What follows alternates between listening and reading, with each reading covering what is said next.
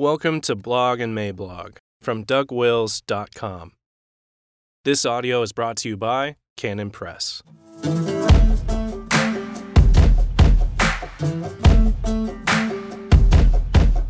Post Lucem Tenebrae, Wednesday, September 4th, 2019, by Douglas Wilson. Introduction A week ago, my wife and I just finished a delightful vacation in France and Switzerland, and it was really something. There was wine and there was cheese and historical sites, and there was wine and then some food, and then a cheese course. It was a time, and I am still full. Among the historical sites, we visited a fortified village on top of a ridge named Les Baux de Provence. It was at one time a Huguenot stronghold, and across the top of the window in the picture I took of the old chapel, you can see the engraved motto of the Reformation Post Tenebras Lux After darkness, light. Now I can testify that the French know their onions, and their tenderloin, and their fish, and their cheese and their wines, both red and white. But sadly, with the exception of a handful of loyal sons and daughters, they don't know their own history. And even when they do know some of the facts of that history, they don't know the weight or spiritual significance of those facts. The decline into ignorance has been tragic, but in certain cases, it has been plainly purposeful, not ignorance at all. And that brings us to the point. There is a willful element to it. Les Baux de Provence. As we were walking up to the village, we were greeted with a series of displays, some works of, you know, art.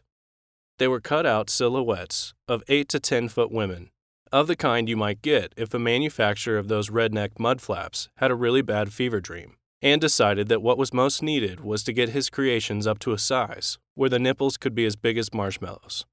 As in, you know, totally unnecessary. But it was no fever dream. There was a point to it. The last one in the series was placed in the window of that ruined chapel, so that all the visitors to this landmark site could walk up to Huguenot Chapel and find themselves in the role of voyeurs. There she was, inside the window, no shades drawn. Look above the window and see the faithfulness of the Reformation. Post tenebras lux, after darkness, light. But then look down at the window, and what you will see is a Moabite woman straight from Baal Peor. Post lucem tenebrae, after light, darkness. They are deliberately inviting the darkness in. They are summoning it. They love the darkness because their deeds are evil. John 3:19. The whole thing was stinking obvious, but at the same time, there was this gauzy veneer of deniability to it. What are you talking about? This is art, you Philistine. Speaking of totally unnecessary. Then there are those who object to my choice of word pictures. Why do you have to write like that? I do not function with their luxurious veneer of deniability. I did say that the nipples were as big as marshmallows, and I am not their kind of artist. I am a word mechanic and not an artist of their ilk. I have no cape, I have no beret, and I have no cane. So why did I say that? Do I not know the meaning of decorum? Do I not understand propriety and respect for women? Well, I do actually, which is the whole point.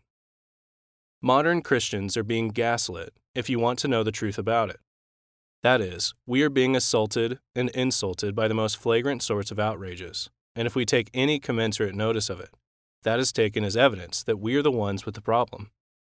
On my way to visit a historical site, I am confronted with a series of outsized females displaying their wares, with nipples as noted before, and the world acts as though it is perfectly okay, according to the canons of art, to do this kind of thing, but to say that this is what was done if the saying conveys any hint of disapproval at all, is to prove to all and sundry that the critic is fixated on women's breasts.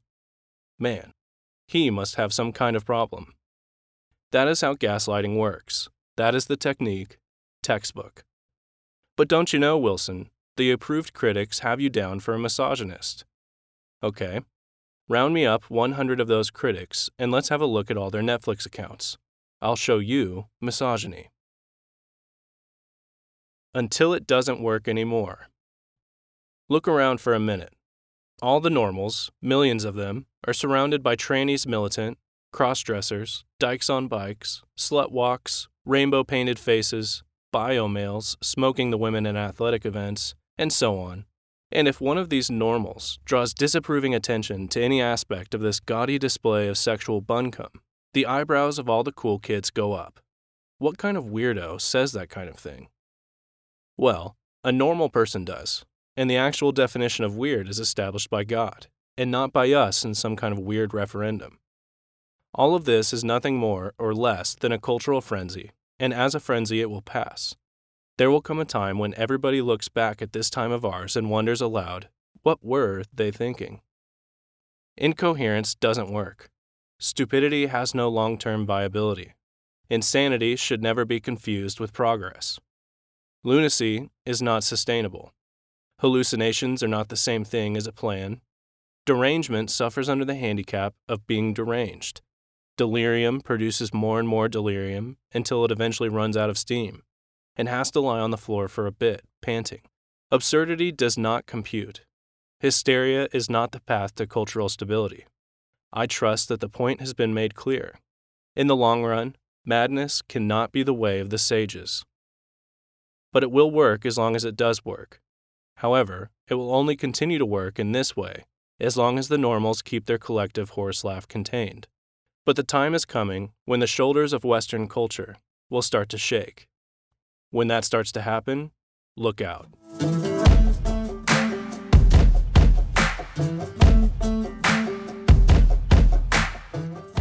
For more books and audio from Douglas Wilson, please visit us at canonpress.com.